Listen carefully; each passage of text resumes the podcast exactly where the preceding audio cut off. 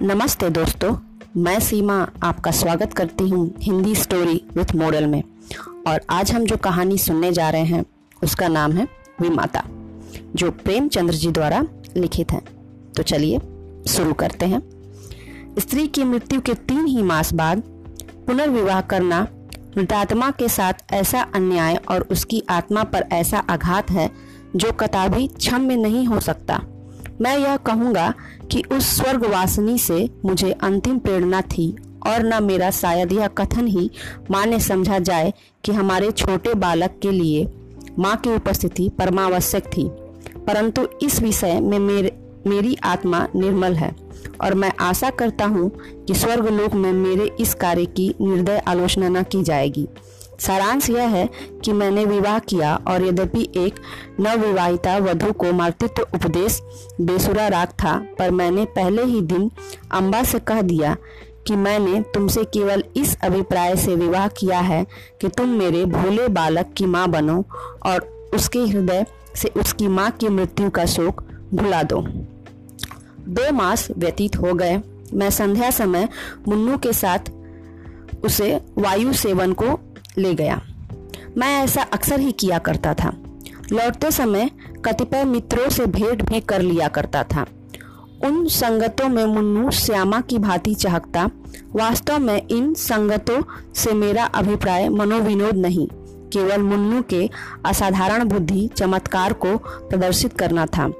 मेरे मित्रगण जब मुन्नू को प्यार करते और उसकी विलक्षण बुद्धि की सराहना करते तो मेरा हृदय उछलने लगता था। एक दिन मैं मुन्नू के साथ बाबू ज्वाला सिंह के घर बैठा हुआ था। ये मेरे परम मित्र थे। मुझमें और उनमें कुछ भेदभाव न था। इसका अर्थ यह नहीं कि हम अपनी क्षुद्रताएं, अपने पारिवारिक कलह आदि और अपनी आर्थिक कठिनाइयां बयान किया करते थे। नहीं, हम इन मुलाकातों में भी अपनी प्रतिष्ठा की रक्षा करते थे और अपनी दुरावस्था का जिक्र कभी हमारी जबान पर भी न आता था। अपनी कलिमाओं को सदैव छिपाते थे। एकता में भी भेद था और घनिष्ठता में भी अंतर। अचानक बाबू ज्वाला सिंह ने मुन्नू से पूछा, क्यों तुम्हारी अम्मा तुम्हें खूब प्यार करती है ना? मैंने मुस्कुराकर मुन्नू की ओर देखा। उसके उत्तर के विषय में मुझे कोई संदेह न था। मैं भली भांति जानता था कि अम्बा उसे बहुत प्यार करती है, परंतु मेरे आश्चर्य का ठिकाना ना रहा जब मुन्नू ने इस प्रश्न का उत्तर मुख से न देकर नेत्रों से दिया। उसके नेत्रों से आंसू की बूंदें टपकने लगी। मैं लज्जा से गड़ गया। इस अश्रु जल ने अम्बा के उस सुंदर चित्र को नष्ट भ्रष्ट कर दिया जो गत 2 मास से मैंने हृदय में अंकित कर रखा था।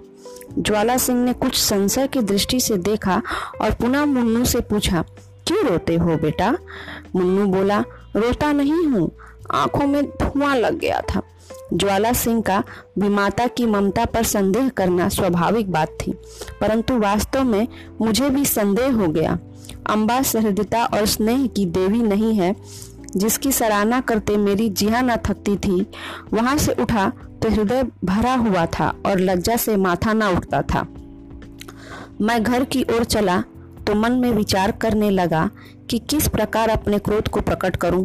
क्यों ना मुंह ढककर सो रहूं? अम्बा जब पूछे तो कठोरता से कह दूं कि सिर में पीड़ा है, मुझे तंग मत करो। भोजन के लिए उठाया तो झुड़क कर उत्तर दूं। अम्बा अवश्य समझ जाएगी कि कोई बात मेरी इच्छा के प्रतिकूल हुई है, मेरे पांव पकड़ने लगेगी।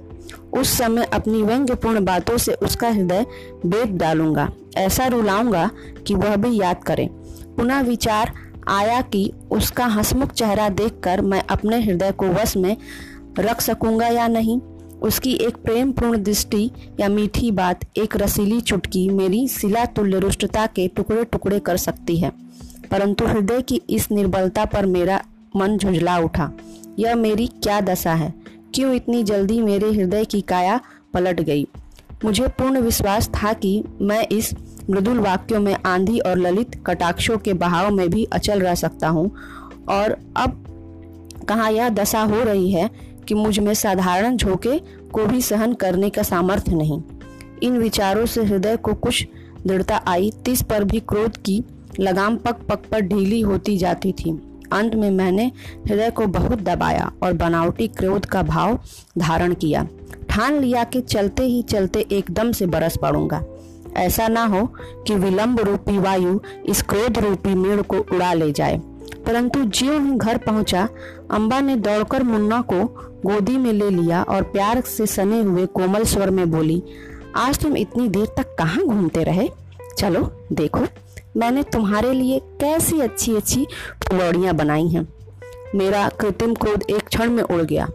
मैंने विचार किया, इस देवी पर क्रोध करना भारी अत्याचार है। मुन्नू अबोध बालक है, स्वभाव है कि वह अपनी माँ का स्मरण कर रो पड़ा हो। अम्बा उसके लिए दोषी नहीं ठहराई जा सकती। हमारे मनोभाव पूर्व विचारों के अधीन नहीं होते। हम उसको प्रकट करने के निमित्त कैसे कैसे शब्द गढ़ते हैं, परंतु समय पर शब्द हमें धोखा दे जाते हैं और वही भावनाएं स्वाभाविक रूप से प्रकट होती हैं। मैंने अम्बा को ना तो कोई व्यंग्यपूर्ण बातें ही कहीं और ना क्रोधित हो मुख मोड़कर सो गया, बल्कि अत्यंत कोमल स्वर में बोला, मुन्नू ने आज मुझे अत्यंत लज्जित किया। खजांची साहब ने पूछा कि तुम्हारी नई अम्मा तुम्हें प्यार करती है या नहीं, तो ये रोने लगा। मैं लज्जा से गड़ गया। मुझे तो स्वप्न में भी यह विचार नहीं हो सका कि तुमने इसे कुछ कहा होगा। परंतु अनाथ बच्चा का हृदय उस चित्र की भांति होता है जिस पर एक बहुत ही साधारण पर्दा पड़ा हो। पवन का साधारण झोंका भी उसे हटा देता है। ये बातें कितनी कोमल थी, तिस पर भी अम्बा का विकसित मुखमंडल कुछ मुरझा गया। वह सजल नेत्र होकर बोली, इस बात का विचार तो मैंने यथासाध्य पहले ही दिन से रखा है, परंतु यह असंभव है कि मैं मुन्नू के हृदय से माँ का शोक मिटा दूं। मैं चाहे अपना सर्वस्व अर्पण कर दूं, परंतु मेरे नाम पर जो सौतेलेपन की कालिमा लगी हुई है वह मिट नहीं सकती। मुझे भय था कि वह वार्तालाप का परिणाम कहीं विपरीत न हो, परंतु दूसरे ही दिन मुझे अम्बा के व्यवहार में बहुत अंतर दिखाई देने लगा। मैं उसे प्राय संध्या काल पर्यंत मुन्नू की ही सेवा में लगी हुई देखता। यहाँ तक कि उस धुन में उसे मेरी भी चिंता न रहती थी, परंतु मैं ऐसा त्यागी न था कि अपने आराम को मुन्नू पर अर्पण कर देता। कभी कभी मुझे अम्बा कि यह अश्रद्धा न भाती, परंतु मैं कभी भूलकर भी इसकी चर्चा न करता। एक दिन मैं अनियमित रूप से दफ्तर से कुछ पहले ही आ गया। क्या देखता हूँ कि मुन्नू द्वार पर भीतर की ओर मुख किए खड़ा है। मुझे इस समय आंख मिचौले खेलने की सूझी। मैंने दबे पांव पीछे से जाकर उसके नेत्र मूंद दिए, पर शोक उसके दोनों गाल अश्रुपूरित थे। मैंने तुरंत हाथ हटा लिए। ऐसा प्रतीत हुआ मानो सर्प ने डस लिया हो। हृदय पर एक चोट लगी। मुन्नू को गोद में लेकर बोला, मुन्नू क्यों रोते हो? यह कहते कहते मेरे नेत्र भी सजल हो गए। मुन्नू आंसू पीकर बोला, जी नहीं, रोता नहीं हूँ। मैंने उसे हृदय से लगा लिया और कहा, अम्मा ने कुछ कहा तो नहीं? मुन्नू ने सिसकते हुए कहा, जी नहीं, मैंने मुझे वो बहुत प्यार करती हैं। मुझे विश्वास ना हुआ। पूछा, वह प्यार करती हैं तो रोते क्यों? उस दिन खजांची के घर में भी तुम रोए थे। तुम मुझसे छिपाते हो, कदाचित तुम्हारी अम्मा अवश्य तुमसे कुछ क्रुद्ध हुई है। मुन्नू ने मेरी ओर कतार दृष्टि से देखकर कहा, जी नहीं, वो मुझे बहुत प्यार करती हैं, इसी कारण मुझे बारंबार रोना आता है। मेरी अम्मा मुझे अत्यंत प्यार करती थी, वह मुझे छोड़कर चली गई। नई अम्मा उससे भी अधिक प्यार करती हैं, इसलिए मुझे भय लगता है कि उनकी तरह यह भी मुझे छोड़कर न चली जाए। यह कहकर मुन्नू फूट फूट कर रोने लगा। मैं भी रो पड़ा। अम्बा के इस स्नेहमय व्यवहार ने मुन्नू के सुकोमल हृदय पर कैसा आघात किया था, थोड़ी देर तक मैं स्तंभित रह गया। किसी कवि की यह वाणी स्मरण आ गई कि पवित्र आत्माएं इस संसार में चिरकाल तक नहीं ठहरती। कहीं भावी ने इस बालक के जिहा से तो यह सब नहीं कहला रही है। ईश्वर ना करे कि वह अशुभ दिन देखने पड़े, परंतु मैंने तर्क द्वारा इस शंका को दिल से निकाल दिया। समझा कि माता के मृत्यु ने प्रेम और वियोग में एक मानसिक संबंध उत्पन्न कर दिया है और कोई बात नहीं है।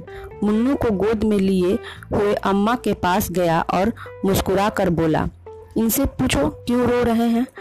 अम्बा चौंक पड़ी। उसके मुख की कांति मलिन हो गई। बोली, तुम ही पूछो। मैंने कहा, यह इसलिए रोता है कि तुम इसे अत्यंत प्यार करती हो और इसको भय है कि तुम इसकी माता की भांति इसे छोड़कर न चली जाओ। जिस प्रकार गर्द साफ हो जाने से दर्पण चमक उठता है, उसी भांति अम्बा का मुखमंडल प्रकाशित हो गया। उसने मुन्नू को मेरी गोद से छीन लिया और कदाचित इस प्रथम अवसर था कि उसने ममतापूर्ण स्नेह से मुन्नू के पांव का चुंबन किया। शोक, महाशोक।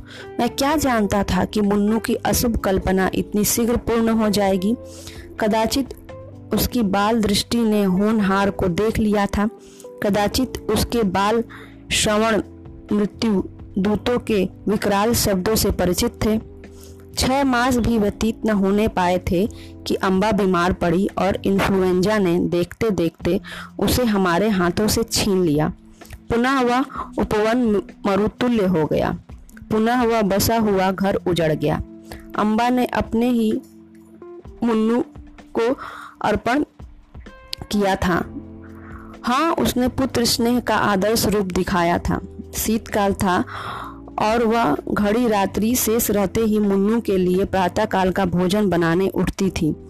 उसके स्नेह बाहुतुल्य से मुन्नू पर स्वाभाविक प्रभाव डाल दिया था। वह हटीला और नटखट हो गया था।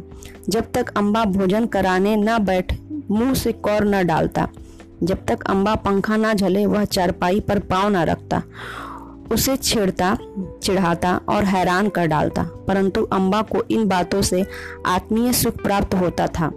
इन्फ्लुएंजा से करा रही थी, करवट लेने तक की शक्ति न थी, शरीर तवा हो रहा था, परंतु मुन्नू के प्रातःकाल के भोजन की चिंता लगी रहती थी। हाय, वह निस्वार्थ मातृत्व स्नेह अब स्वप्न हो गया।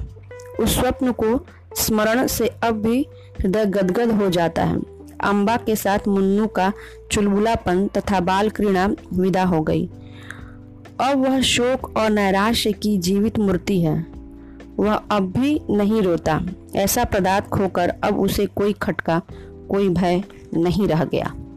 इसी के साथ ये स्टोरी समाप्त होती है और इसका मोरल ये है कि हमें किसी के बारे में कोई धारणा एकदम जल्दी नहीं बना लेनी चाहिए कि ये इंसान किसी को प्यार कर सकता है और वो इंसान किसी को प्यार नहीं कर सकता।